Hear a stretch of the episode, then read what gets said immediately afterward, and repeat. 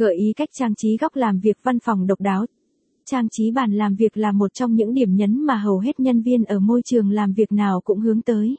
Bàn làm việc cá nhân được trang trí theo phong cách, nhu cầu và sở thích của từng cá nhân nhân viên là khác nhau, vừa tạo không khí làm việc thoải mái cho họ, vừa mang lại sự mới lạ cũng như sự gần gũi nơi công sở. Gợi ý cách trang trí góc làm việc văn phòng độc đáo sẽ hướng cho bạn những cách trang trí bàn làm việc của mình sao cho phù hợp nhất, vừa giúp giải trí trong giờ làm việc, vừa nâng cao tính sáng tạo, năng suất trong công việc.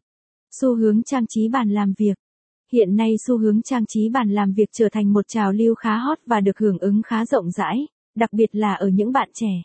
Những góc bàn làm việc sẽ được cá nhân hóa theo phong cách khác nhau của từng người, những nhìn chung điều hướng đến sở thích, giúp họ không bị quá căng thẳng trong công việc, cũng như góp phần tăng khả năng sáng tạo đáng kể.